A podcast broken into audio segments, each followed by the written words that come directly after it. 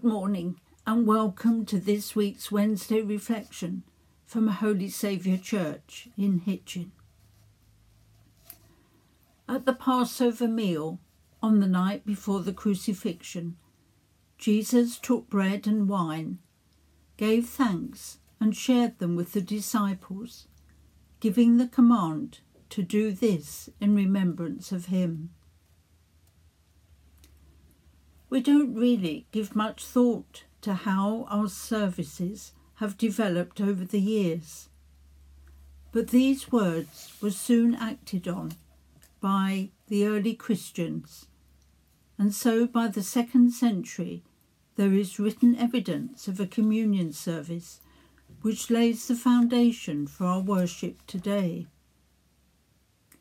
We learn that a gathering of people heard a scripture reading exchanged a kiss of peace, followed by a prayer of thanksgiving before the bread and wine were shared. Fifty years later, the words of a Eucharistic prayer was recorded, which has influenced two of the prayers available now in common worship. Of course, much has happened to the liturgy since then. In 1549, the prayer book was published in English rather than Latin. In 1552, a remodelled communion service was introduced by Thomas Cranmer.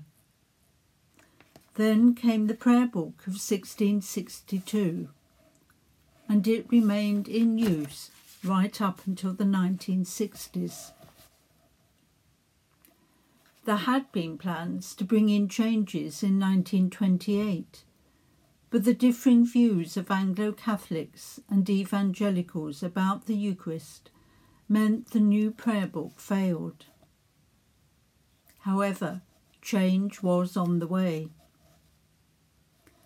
The publication in 1945 of The Shape of the Liturgy by Gregory Dix proved to be influential. Dix, who is commemorated on May the 12th, was a Benedictine monk and priest who was ordained in 1925. He held the view that it was not so much the words of the liturgy, but the shape which mattered, namely offertory prayer, fraction, and communion. Dix also taught that the bread and wine should be brought up by lay people as symbols of an offering of their lives. And so the offertory procession and also sharing the peace were both introduced in the extensive revisions made from 1966 onwards.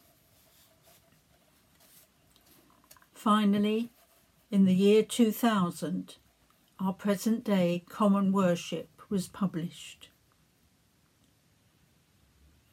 Despite the many changes in liturgy and ritual over the years, the early Christians would find many similarities in our present day services of Holy Communion.